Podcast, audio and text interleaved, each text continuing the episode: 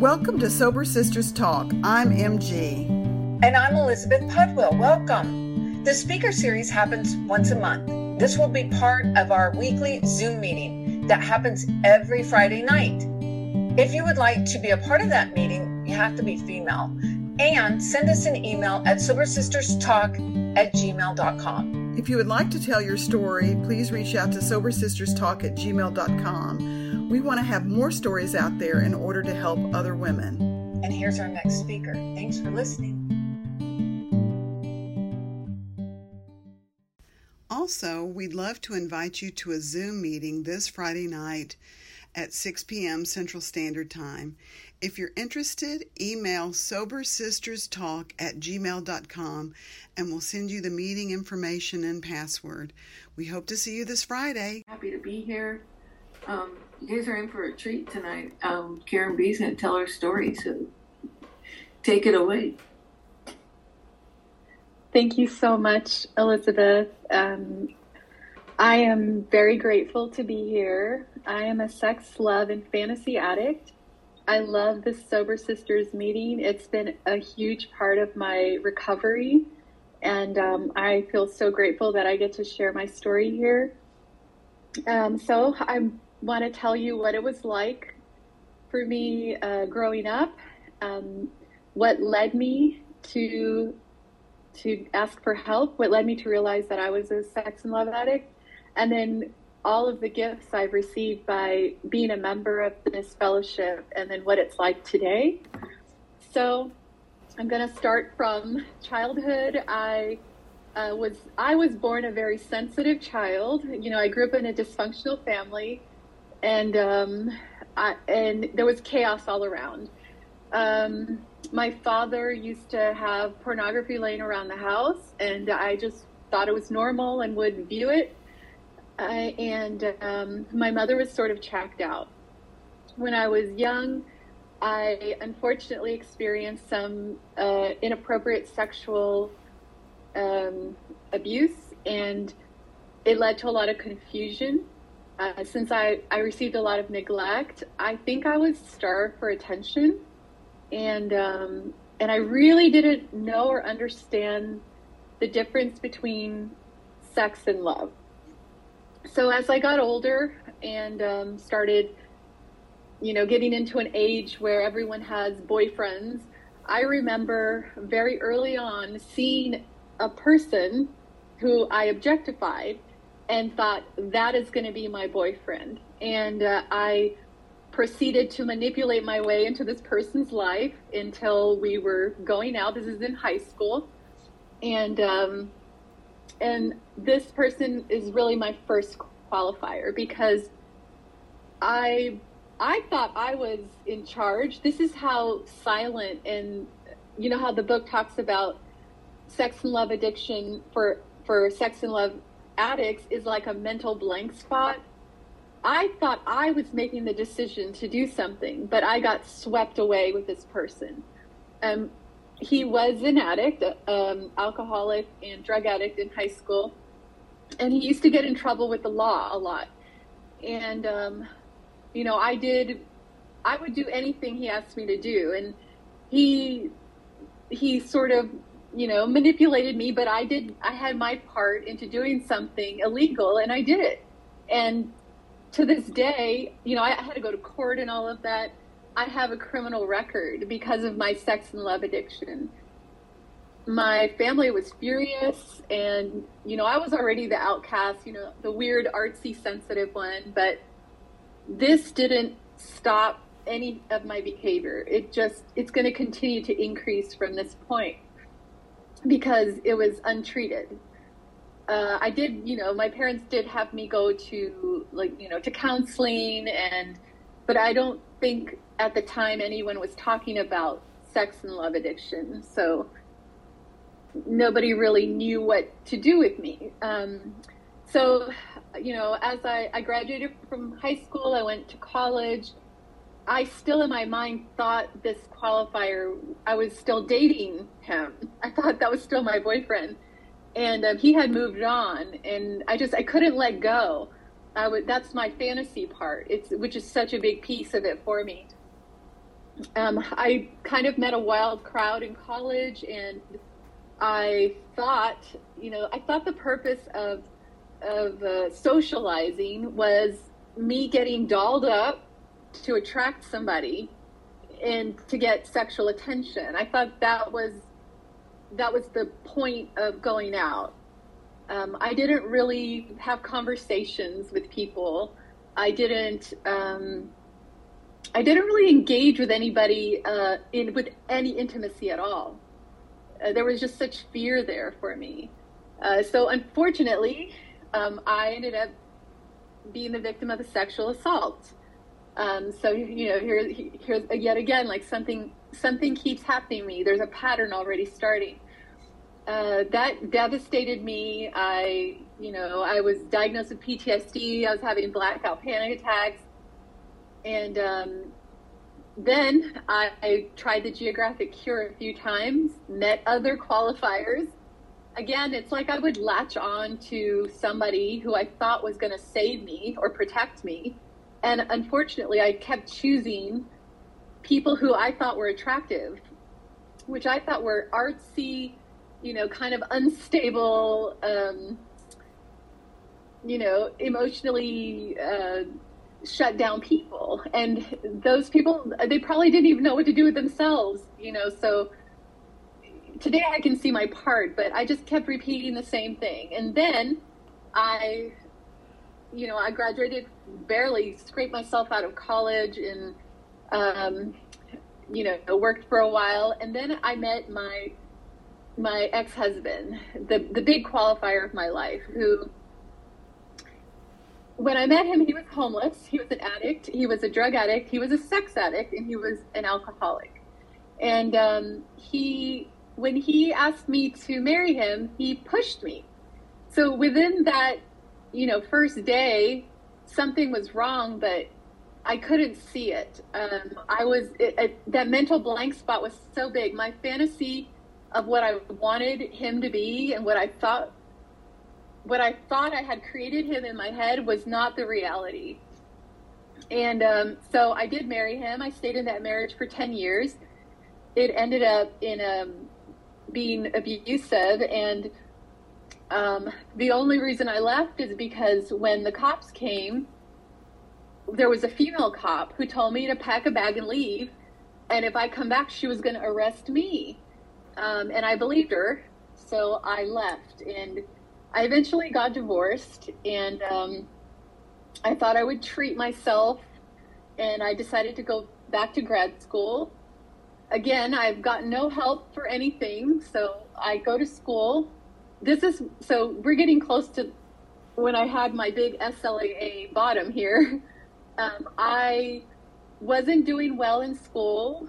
And so anytime I have too much stress, my sex and love addiction pops up to try to rescue me, to give me an escape. And so, um, being stressed and overwhelmed, I chose to escape with the online dating apps and I started. I joined every single one. I joined some invitation only, uh, you know, some some chat room type places, and again, objectifying like fantasy.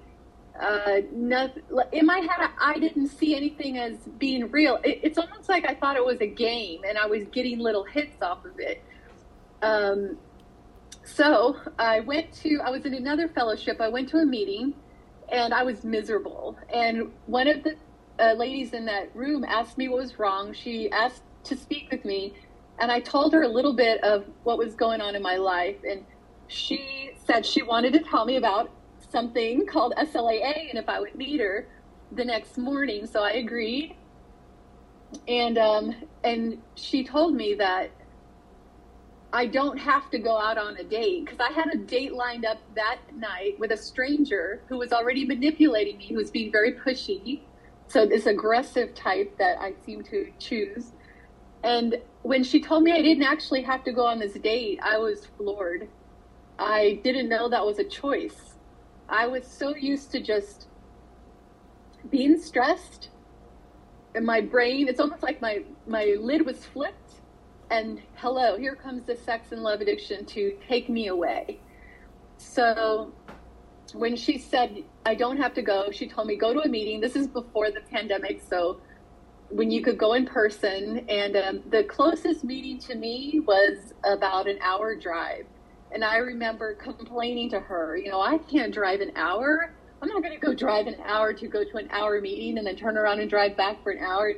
She asked me, Have you ever driven an hour to meet a qualifier? Well, yes, I used to drive three hours one way to go meet a qualifier for like an hour and then drive three hours back.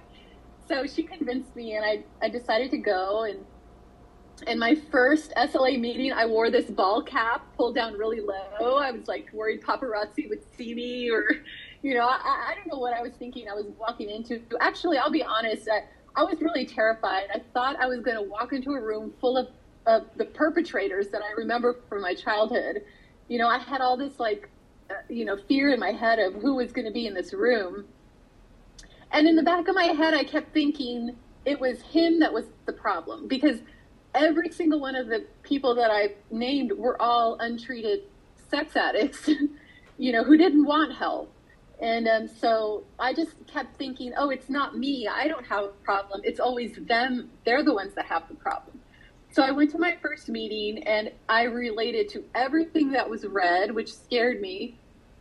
I was so nervous. I was dropping. I think they had me read the 12 steps. I dropped the, the things on the floor and but uh, you know, I made it through the meeting. When I got home, I fainted. it was almost like my body just shut down and and couldn't cope with reality. And um, you know, I was I it was really hard for me to to attend the first six meetings, but I did. Um, so thank you. I see that time. Um, it was really hard for me to attend the the first six meetings, but I did it. I just kept going back. I, I kept getting more clarity. And then the group that I was with had a women's only uh, book study, a 12 step study. And I joined it. And it took us about a year, but we went through the whole steps together as a group. And I experienced so much um, healing in that group. I think the most powerful thing that I ever uh, got was getting to see it written down by my own hand the pattern that I've had all these years. I never knew that what I was doing. I, it was like I was doing the sex and love addiction unconsciously. It was like a a knee jerk reaction to any stressful moment. It was my escape, and um, and so I finally got to see things written out on paper, and um, and I was shocked. And I tried to minimize it, and I, try, I always try to take myself out of the like as if I did something wrong. I, when I first started, I refused to say I was a sex and love addict. I would say, "Oh, I'm a love addict." like I didn't want to claim anything because I didn't like the name. I didn't like the name, and um, but as I learned more, I came to believe that you know what was my part, and um, and that by me admitting that I'm a sex and love addict, that's step one, and the the miracle, the magic for me in this program happens when I work all the 12 steps. So so that kind of, you know, I think that, you know, to be honest, it was my ego. I didn't have the humility to to step up to step 1. Um, it took time for me and that's fine. That's what it was. I, and I also want to say around that time my SLA sponsor insisted that I go to therapy which which I did, and um, I needed trauma therapy uh, to get through some of the the issues I had because I don't think I could have worked the steps if I didn't have that professional help as well. Um, and then as I worked through the steps, um, you know, I, I, did come to believe that there was some. I, I think I came to, to accept the insanity that I get swept away with when I when I am unconsciously acting acting out, and um, so that was a huge uh, a huge shift for me.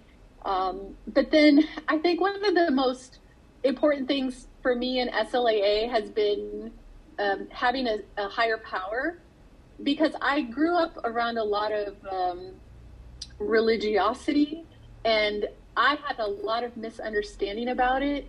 So anytime I heard any words that you know, reminded me of that religion, I immediately, like a big, uh, you know, a block came up. So my sponsor suggested I can choose anything to be a higher power. Maybe the group is your higher power. You know, you could pick whatever you want. And, you know, little by little, I was able to uh, have a relationship with my higher power, which is what helped me continue working through the rest of my steps. When I got to my fourth and fifth steps, I felt that it was going to be so horrible if I ever admitted to my sponsor the things I've done. And, you know, with that, and, and maybe that's why it's so special to be part of this fellowship that I, everything I shared with her, she just nodded and said, Yeah, I did that too. Which, you know, was just, first of all, it let me know I was in the right place. And, you know, and it helped heal me of some of that, that shame. And, um, you know, I'll tell you, I did have a, a another miracle moment when I got to working my ninth step, um, where I had to make a, an amends. I had been at work, and there was this man who I had been paired up to do a team project with, and he was being, you know, kind of touchy feely with me, and I wasn't saying anything, even though I was uncomfortable.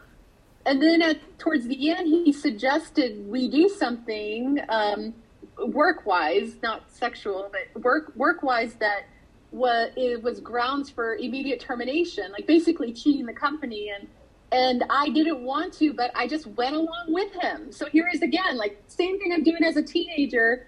Like it's almost like my brain shuts down in if I'm not actively working a program and and I just kind of got swept away by this person. I wasn't I didn't I don't think I had bottom lines that I was following at the time. I don't know what happened, but um, my sponsor said, you know, you have an opportunity to make this right. You can be honest with your boss and tell the truth, even if it means you might get fired. And as scary as it was, you know, we prayed together about it. I called my boss. I told her the truth. I told her my part. I didn't tell her he made me do this or whatever. And she, and her reaction was, what you did was wrong and if you ever do it again, you know, you'll be fired. And then she told me that she had gotten a complaint from another woman, something similar. And then she said, you know, I, I'm going to make sure you never have to work with this guy again. So she moved me to another, you know, I wouldn't have to work with him. And then she gave me a raise. and then um, when I left the company, you know, because I moved, then she told me that I was her favorite employee. And because I was honest with her, I mean, talk about miracles. Like when when I had gotten off the phone with her, I was just crying, and my sponsor was like, "Well, get used to it. You're gonna have more miracles. You know, this is how it is. Um, when you work the steps, things happen, and we don't have an explanation. And, and you know, me and with this whole coincidence. Oh, that was just a coincidence. Oh yeah, she would have done that anyways. Like all that trying to belittle or minimize you know the spiritual experience is i'm done with that um, you know it could because for me like that's the 10th step i have a 10th step buddy from slaa and every morning we well we started off texting each other a 10 step but it's kind of evolved into something different. So what we do now is we we text each other every morning our gratitudes. So in a way it's like kind of what we want rather than what we're struggling with. We still attach our 10 step to it but we have a, like what we're grateful for. And you know we become such close friends that it's such an important part of, of my recovery and um, and for me the 11th step working my um, my 11th step with prayer and meditation is you know I, I actually took a lot of meditation classes. I couldn't get the meditation thing down because i'm very analytical. I'm always in my head. Um, and what i've come to like to find works for me is kind of like that moving meditation, combining the two together. Um, but what it really is for me is it's sort of finding that little space in the all the thoughts that go into my head all the time, so that I could have a little moment of clarity to let intuition come in. Because if my head is just buzzing with information, I have no room to listen to my higher power.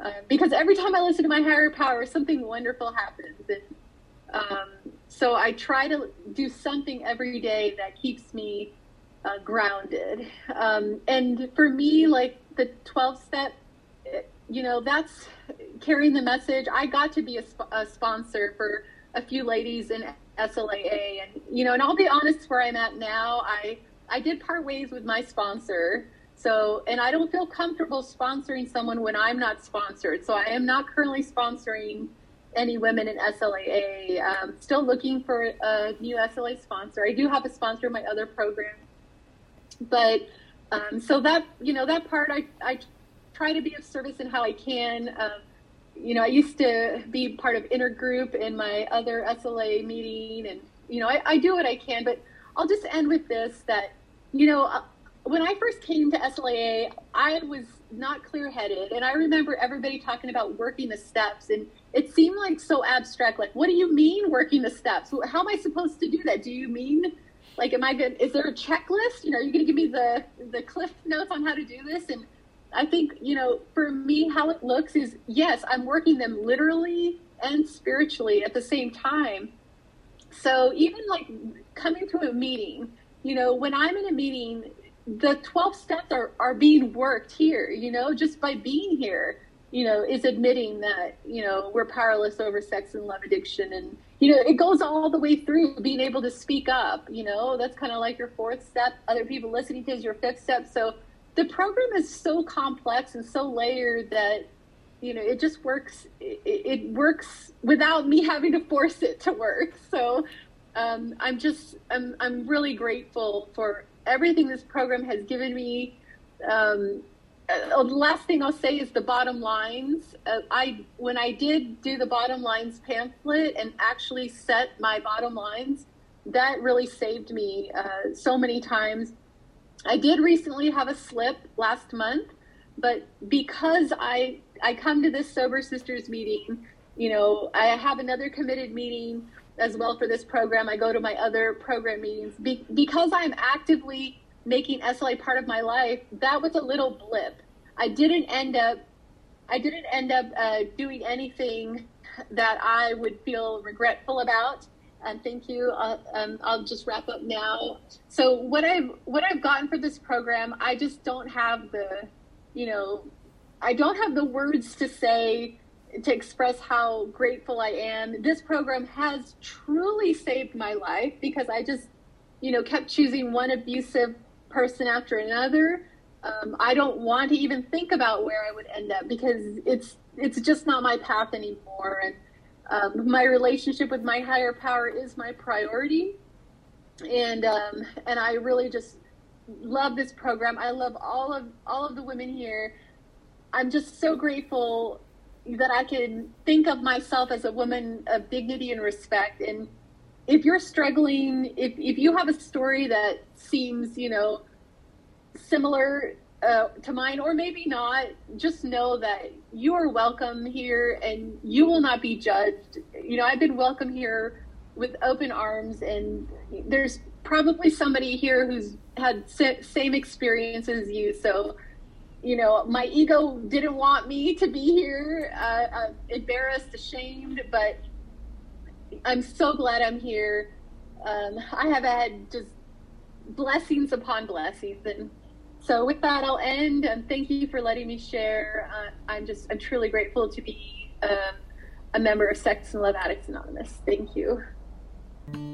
That's it for this month's speaker meeting. Stay tuned to Sober Sisters Talk for next month's speaker. Thank you.